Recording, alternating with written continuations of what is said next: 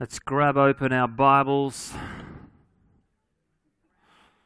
Grab with enthusiasm, with passion, with purpose, because this is the Word of God that we read, that we study, and that we pray that the Lord will use to not just give us information, but to transform us. So let's pray, and then let's get into the Word this morning.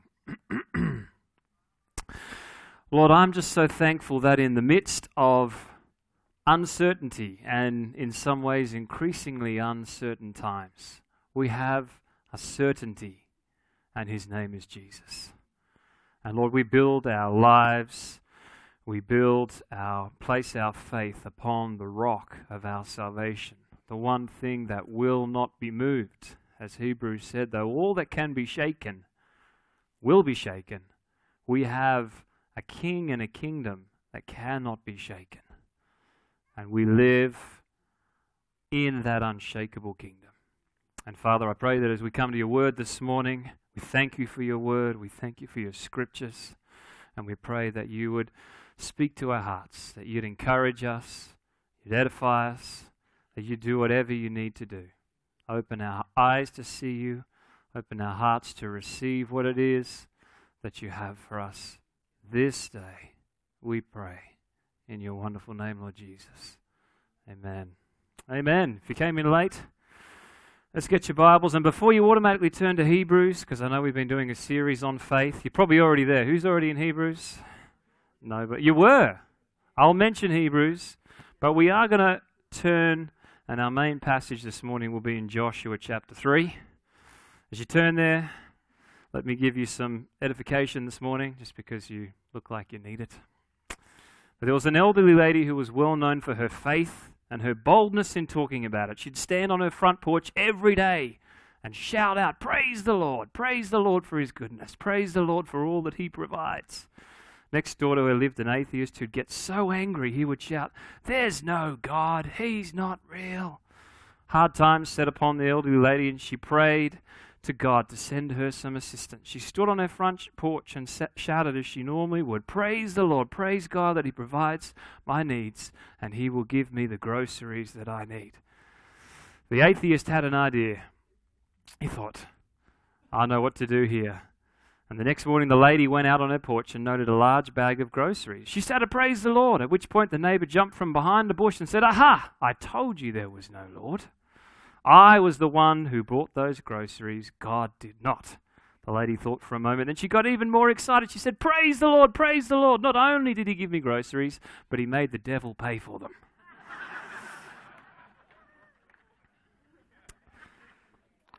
it's an oldie but a goodie. I don't think it has any direct relevance to the message.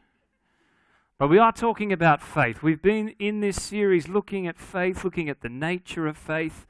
And Hebrews 11 has been our main text where the writer says faith is the assurance, it's to be sure of, to be grounded in, to be assured, and to be certain, the evidence, the proof. And then we talked about, well, what is it that gives us this certainty? What is it that gives us this assurance? And Hebrews 10:23, if you just turn a few passages earlier, gives us such a profound statement. We're assured because of this reality that he who promised is faithful. He who promised is faithful. It's just a wonderful truth. Just reflect on that. Get that in your heart and your spirit this week. He who promised is faithful. I guarantee you it will change your perspective. So, I don't want to summarize all of what we've covered, but I'll hopefully bring out the main point, just by way of review, because I know not all of us will have heard the other messages, in this way. Every single person has faith. Every single one of you in this room, every person, regardless of their worldview, regardless of their religious preference, has faith in something. We all have faith. We might not recognize it as faith, but we all have faith. We all have a certainty in our lives that we base our faith in. So think of it like this for a moment. Let's look at some of the prevailing worldviews in certainly the society in which we live. Many people would ascribe to be agnostics or atheists. I won't ask for a show of hands in here. But the agnostic certainty, I think, is a fascinating one. The agnostic says that, in fact, we cannot know for certain. I don't know, and nothing can actually be known for certain. And so I would always like to ask an agnostic this particular question. They say, okay, well, and here's a question you can ask them How do you know for certain? Just think about that for a moment. How do you know for certain? You see, for the agnostic, their faith is in the certainty that nothing can be known for certain. Don't think about that too much, you'll get yourself very dizzy. The atheist says, well, no, there is a certainty, and we can know for certain that there is no God. And they might base their certainty upon their view of science, their understanding of the word, their ability to reason. But if you boil it down, it comes to this the atheist's certainty is in themselves. That's the, that's the basis of their certainty. That I know, that I can examine everything in the universe and I can determine conclusively that there is no God. And most people tend, as they think that through, to move from an atheistic point of view to an agnostic point of view because it is, I would suggest, foolish thinking to somehow put our faith and our certainty in us. The more we know, the more we discover, the more we realize we don't know. And that is a brave man indeed, a man with much more faith than I, to put their certainty and their faith in themselves. We could continue. The idea is not to look at worldviews per se, but the Muslims put their faith in Muhammad, etc., etc. All worldviews have their faith in something or someone. And I mention it for this reason biblical faith, and this is what we've been looking at, is fundamentally different. Our certainty is not based in the certainty of uncertainty. Our certainty is not based in the certainty of me or of any person. Our certainty is in the one who said, I am. It's in who the scriptures reveal him to be and who he has proven himself to be. Our certainty as believers is because God said it. Because God said He is, and He's proven Himself to be, and there is nothing more certain than that.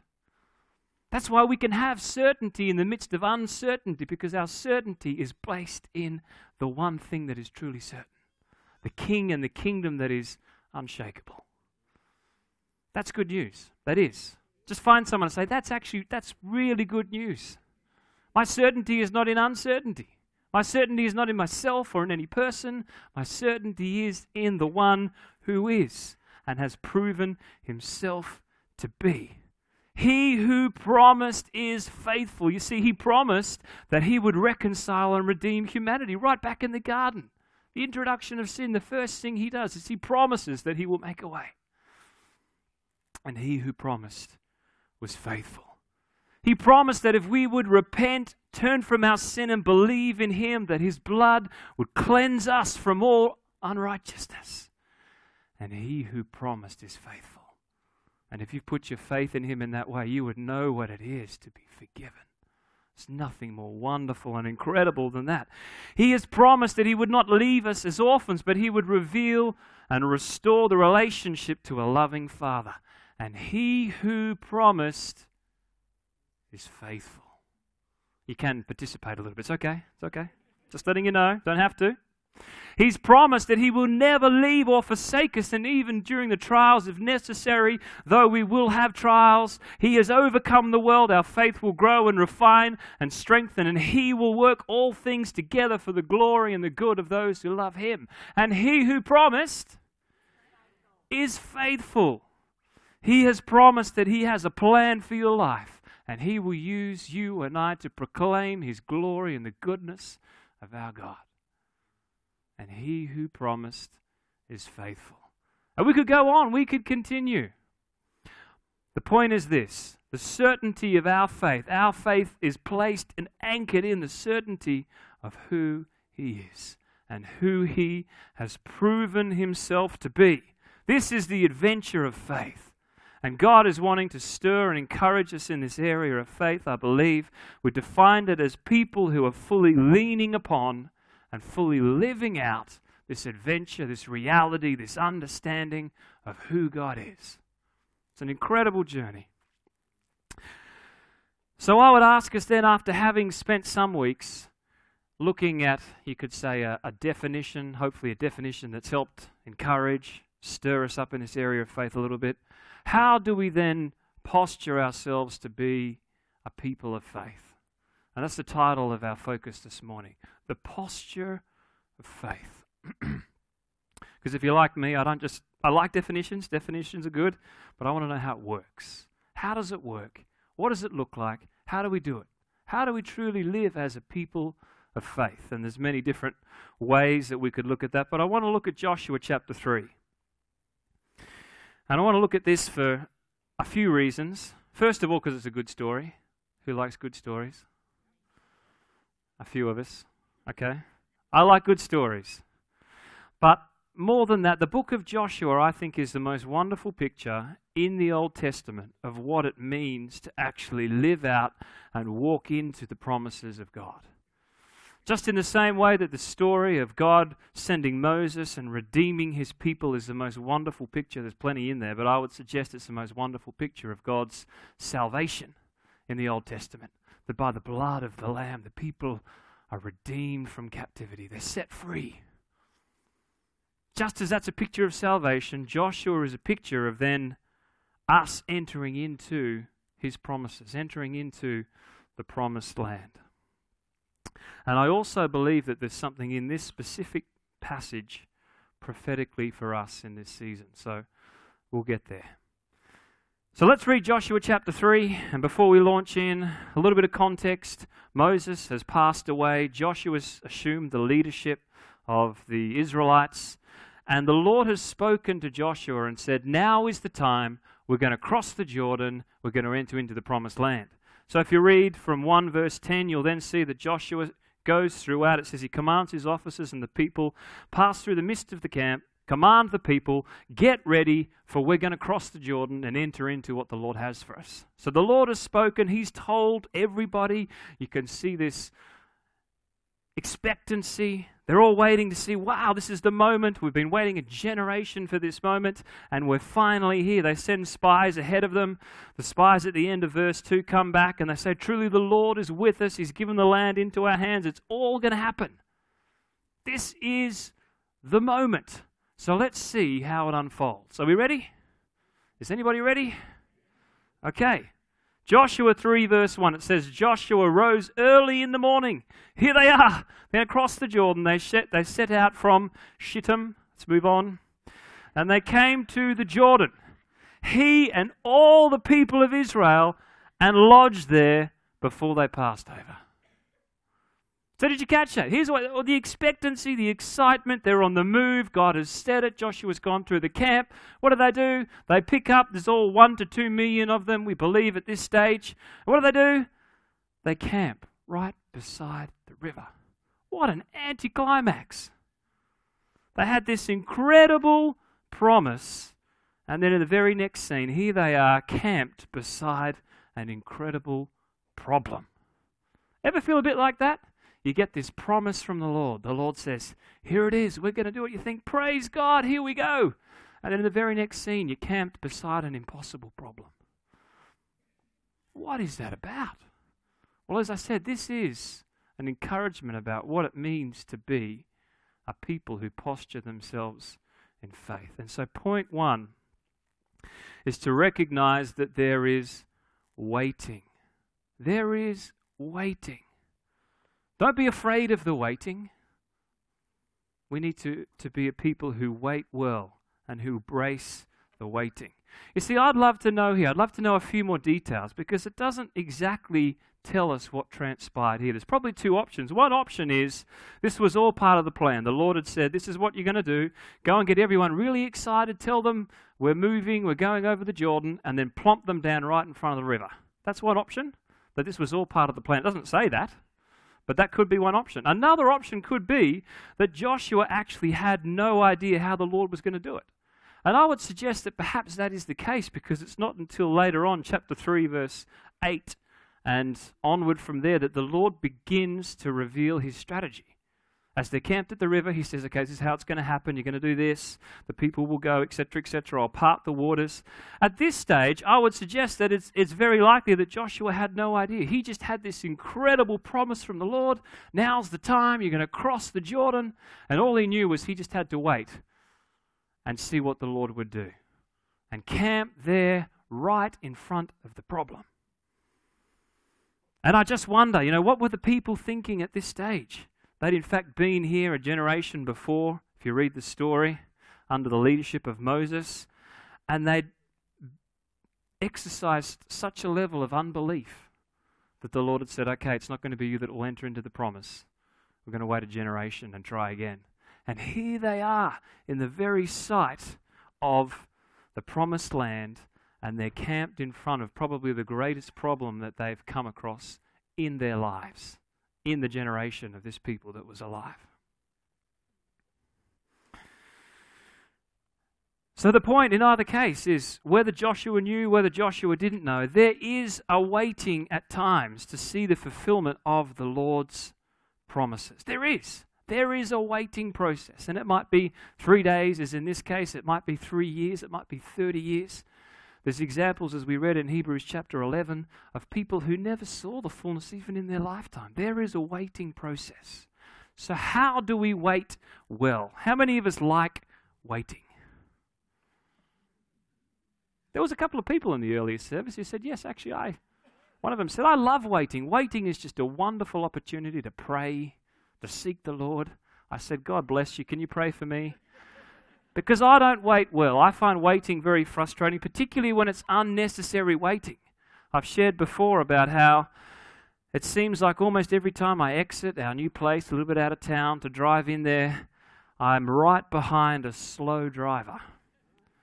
And it feels, it feels to me like there's a whole village of slow drivers that wait there expectantly. Here he comes.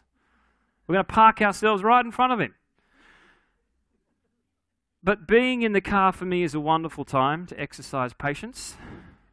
And so is the other place that I, I struggle with in terms of waiting is in supermarket queues. Anyone else have a thing about supermarket queues? There is nothing worse. And we had this, um, when my wife and I first got married, we lived up the north side. We had someone offer us a house. They said, come and house sit the house. It could have been in hindsight because they didn't want to live up there. Nothing against the north side. Nothing at all. But at that particular time, they'd built all the suburbs and there was none of the infrastructure. There was one road in and out, and you literally would queue for hours to get in and to get out. There was one supermarket, and this is a true story. We, would go to get our groceries.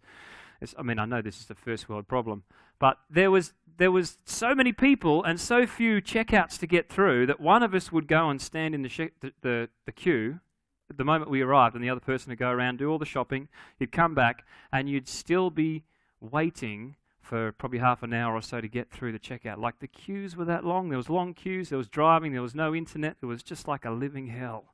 Wasn't really, sorry. First world problems, I know, I know. But I still today, I walk into the supermarkets and I spy out the shortest queue and I time my shop based around how I can get in the most efficient line. Anyone else do that? You keep your eye, and if there, if there is an opening, it doesn't matter if I haven't finished the shopping list, I'm there. Bang! I get home and my wife will say, You forgot all these things. I said, Oh, I couldn't find them. They were there. Sorry. It's the efficiency of avoiding unnecessary waiting. But we can wait well. And I was in the I was in a um, a shopping centre recently. I had a day off and I like to sort of go for a drive. I'd gone down the coast, went for a surf, was taking the scenic route back home. And I just needed to pick up. Ali had called and said, Look, can you pick up some bread on your way home? We're short on bread. I said, No worries, fine. I popped into this shopping shopping supermarket, this little country shop, grabbed my bread. I spied the supermarket queue, and there was only two people in there, so I thought, Beauty, I'm going to be in and out really quick, no problem at all. Grabbed the things I need. I stood in the queue, and I thought, This queue hasn't moved at all what is going on here? The checkout must be broken or something. I mean, so I had a look around. And this is, this is not an exaggeration, but it was the world's slowest checkout process that I'd ever seen. And here was this lady, and they were just having this wonderful chat. And every time she pulled something out of the basket, it was a whole other conversation. Oh, did you hear about Bob and Molly? And you hear what's going on? Oh, did you hear? You know, I was like, oh my goodness me, it's going to take forever. And so I did the polite thing. I didn't say anything, but I, you know, tapped my watch and, hello, hello. You're very kind of me, very kind. Anyway, finally, this lady finished her shopping. She walked out the door. I said, Hallelujah, we're going to get through here. It won't be Christmas. But then the guy in front of me says, No joke. The whole thing started again. Puts his basket, Oh, hi, Bob. It's great to see you. This is fantastic. And I was like, Goodness me, there's a whole town of these people. And I was convinced that not only do they enjoy the waiting process, but they come to the shops just so they can wait in the checkout queue and have conversations with one another. I'll be back in half an hour, love. I'm just going to go stand in the supermarket queue, do my groceries. Can you pick up some bread while you're there? Yeah, sure. No worries. The point is we can we can wait well. Waiting is part of this process, but we can wait well. How do we do it? I'm glad you asked. So point 1 is we wait. Point 2, here we go. So at the end of three days, this is chapter 3, verse 2, the officers went through the camp and commanded the people As soon as you see the ark of the covenant of the Lord, your God, being carried by the priests, then you shall set out from your place and follow it. As soon, you can see the preparedness. Keep your eyes on the ark. Verse 4 Yet there shall be a distance between you, about 2,000 cubits in length. Do not come near it, in order that you may know the way you shall go, for you have not passed this way before. So you get the picture here. Here they are, they're camped in front of this impossible problem the Jordan River. In fact, if you read on later in the chapter, it says that this was not just the river in a good season, this was harvest season. The banks were overflowing. The Lord had picked the time of year that this river would have been the biggest and the strongest that it was at any other time in the year. So here they are. And what is Joshua? And again, I don't know, did, did the Lord tell Joshua, this is what you're to tell the people? Maybe. There's no indication that that happened. Or did he just know that this is what he needed to do? They were camped at an impossible problem, and he said, Here's what we've got to do. We've got to keep our eyes on what the Lord's doing. We've got to be ready. There's a problem. It's this wonderful picture. What did the Ark of the Covenant represent? It's just an incredible picture. It could only be carried by the priests, but fundamental, fundamentally, it represented the presence of God. The presence of God with his people.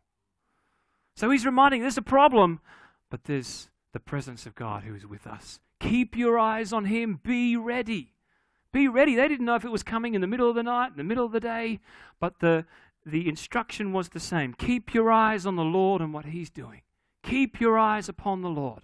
There's a problem, and there's the presence of God with his people.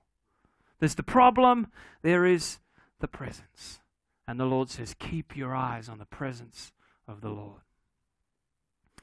And I think this is important for a couple of reasons, and I'll give them to you very quickly. Because the moment we take our eyes off the presence and what God's doing, we go to one of two places. We either go to worry or we go to works. Let's talk about worry.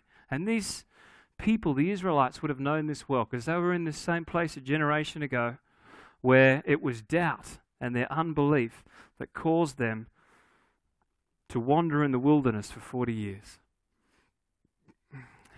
And if nothing else, I believe the Lord was bringing them into that place again, and Joshua commands them Here we are again. What will it be that we'll build our theology around? Will we build our theology around the problem, around the river? Well, look at the river. It's big, it's wide, it's harvest season, it's overflowing its banks. We're not going to get across. What are we going to do? Or do we build our theology around there's a problem? But we've got a promise. God is with us. God has said we're going over. I don't know how he's going to do it. I don't know if Joshua did either. I don't know if the Lord's going to part the waters. I don't know if he's going to build a bridge. I don't know if the angels are going to supernaturally. I don't know. But my eyes are on him. Watch for when he moves. And the moment he moves, don't lag behind. It's be ready. Be ready for him to move. And the moment he moves, you follow. Don't go ahead of him. You won't know where to go. But don't drag behind. Be ready. Keep your eyes always on what the Lord's doing. And you see, I think so often we have a much better theology around the problems of our life than we do around the person who is with us and the promise that He's given us. Is your theology about the problems personally you're facing greater than your theology, your understanding, your knowledge, your assurance your certainty in who He is, who He's promised to be, and who He will prove Himself to be to you. Never let anything in our lives become bigger than our awareness of who He is. We do have a choice. Where will our theology be, the problem or the person of Jesus? And I was, I was thinking of that this week when I had a conversation, as I often do, with a particular gentleman, all about some of the things that are happening in the world. And look, if you're going to go down that path, I don't know where you will stop. There's plenty of problems out there. There's plenty of rivers. There's plenty of stuff going on. But there was this point in the conversation where I said to him this I said, You know, you've got a, a wonderful theology around everything that's happening around you in the world, and we discuss scriptures and end times, what the Lord's, all, all that stuff. That's all good. That's, there's nothing wrong with that. But I said, Where's your theology? What, what do you think the Lord is doing now, in our time, in our day, in our city, around the what, What's the Lord doing? And he stared at me blankly and he said, You know what? I have no idea. No idea. No idea. Now, there's nothing wrong with, you know, looking at the problem, talking about the river. I, I like those conversations.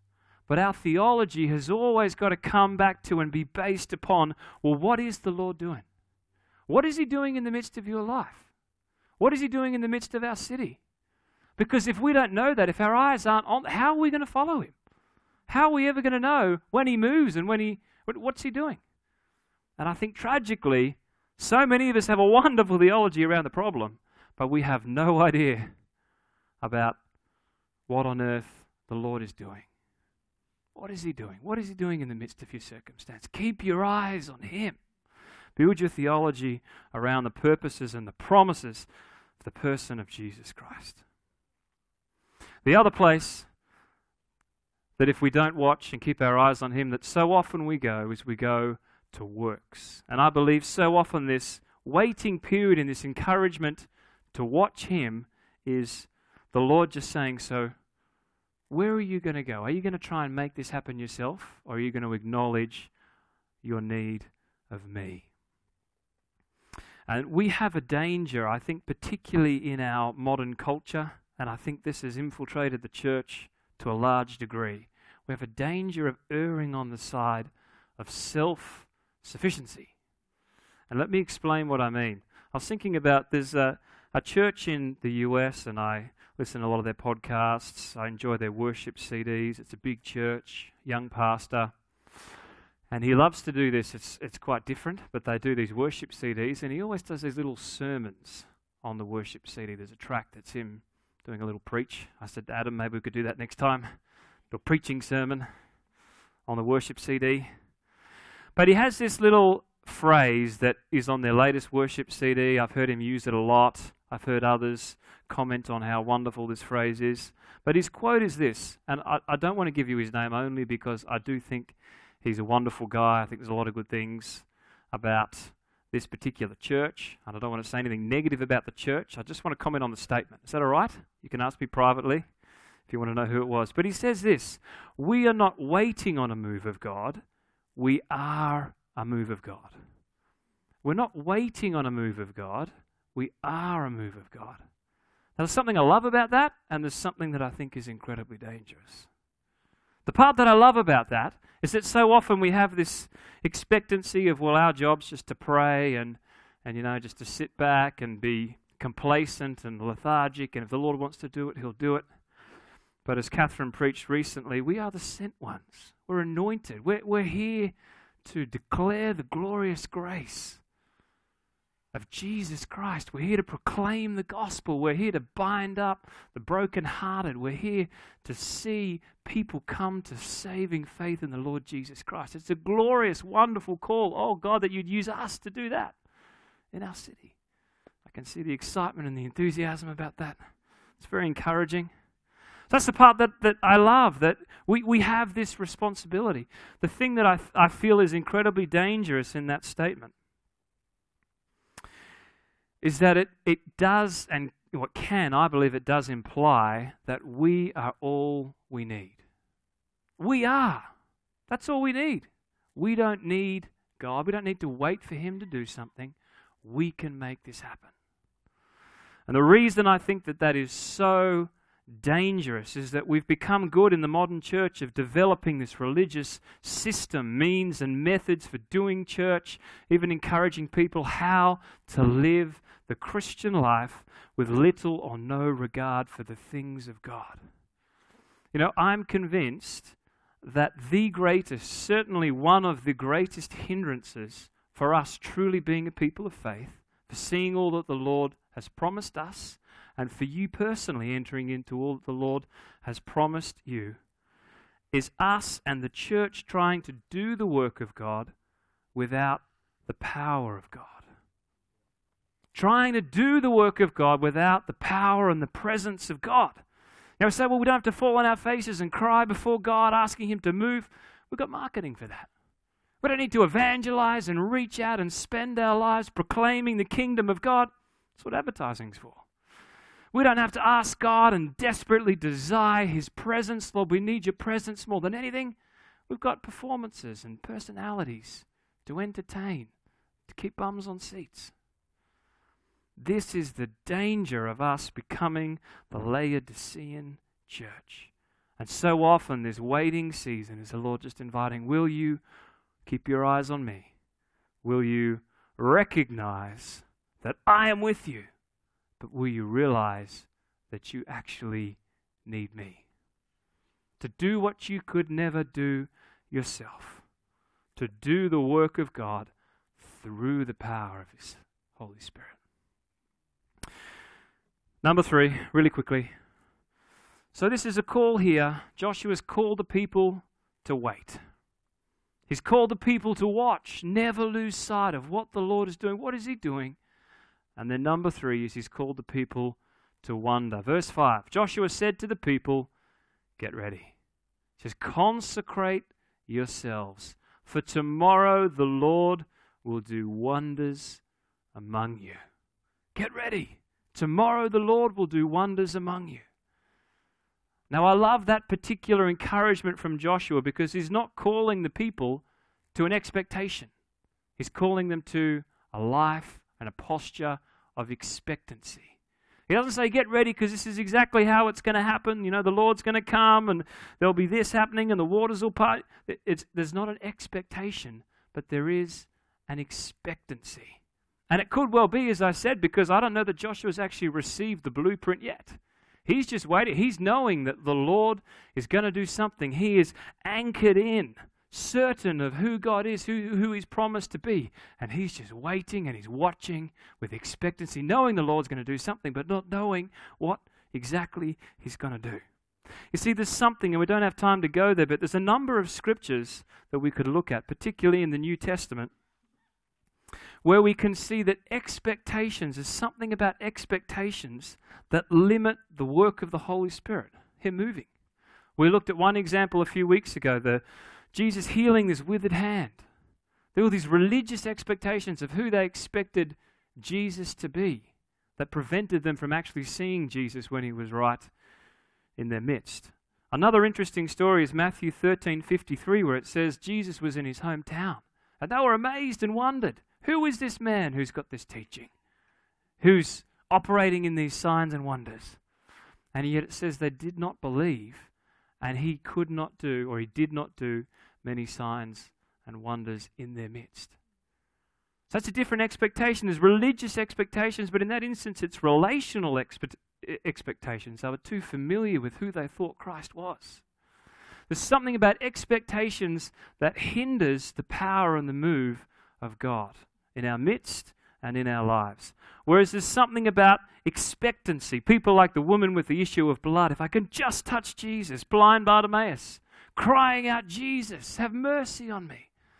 The centurion, if you could just speak a word, Jesus. They didn't come with expectations, but they came with expectancy. If just I could touch Jesus, if just Jesus would speak. And in that place of expectancy, the power of God is released.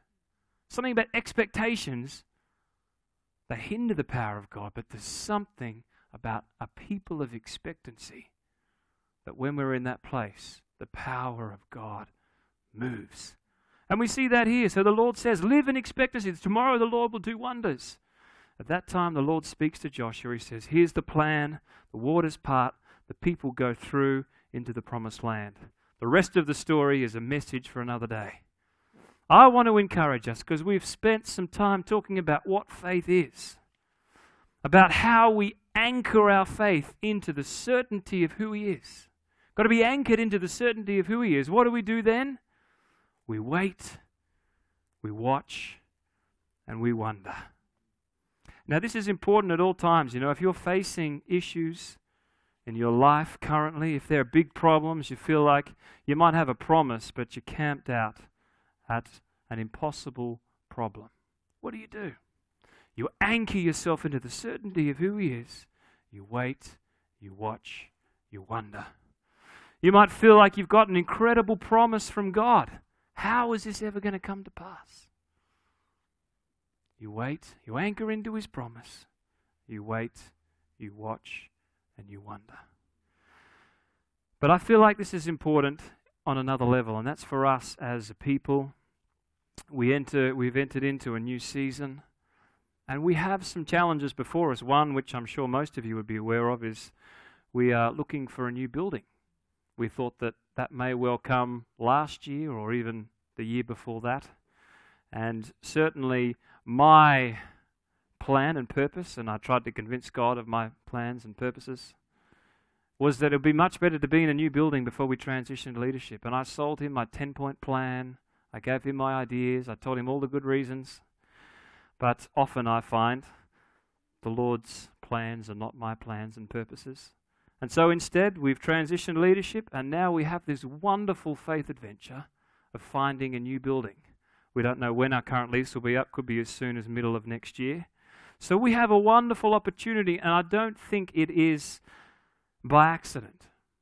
I think the Lord is encouraging us that this is a season into which we are called to be a people of faith.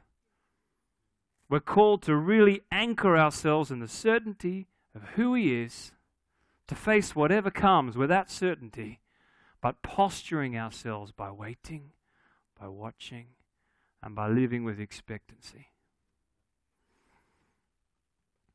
And if I'm perfectly honest, let me leave you with this thought. It's a bit of a, a humble admission, but I don't mind telling you that I have absolutely no idea what I'm doing. Is that okay for me to say? It feels a lot better now, getting it off my chest. I have absolutely no idea how the Lord is going to do it. I have no idea what's going to happen. And in fact, if you're looking for the church that has it all together, the pastors who know all the right things and do all the right things, then you may need to find somewhere else. But I am someone who just wants to anchor myself into a big God and His incredible promises for us as a people. And I want to encourage us let's presume that posture of faith, anchored into Him, waiting, watching, and wonder and see what He might do through us in this season. And watch and celebrate. Great. That's a good point to clap. Amen to that. Amen. So let's pray. I know we're a little bit over time. The worship team is going to come back. Just put aside your Bibles. I want you just to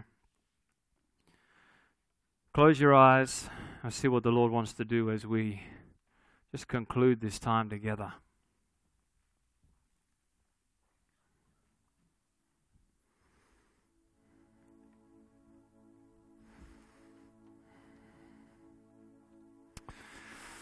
And Lord, I want to thank you for this wonderful picture that we see the book of Joshua, particular, particularly chapter 3, as they cross the Jordan, entering into the promised land, this posture of faith this life that is so anchored into the certainty of who you are, that he who promised is faithful, and that you've said it, and therefore you will do it. And that doesn't mean we always have the answers, but it does mean that we can be a people who wait well, who posture ourselves in faith by watching, by looking for you building our theology not around all the things around us, but the God who is with us. and coming to you with that sense of expectancy. I don't even know what it's going to look like, but I know what I need is you. And I'm reaching out in faith. If we just have you, you will provide and you will make a way. And Lord, I do ask that there would be a stirring in our hearts and lives corporately as your people. That we would become this bold people of faith. Lord, it's no accident that we've begun a new season and already there are challenges that lie ahead. And may this just be opportunity after opportunity of putting into practice our faith, of seeing you do incredible things in our lives personally, in our midst as your people, and in our city, and even in our nation. And we posture ourselves looking for you. Show us what you're doing. And we thank you, Lord. We acknowledge that you are the one that we need. It's your power and your presence.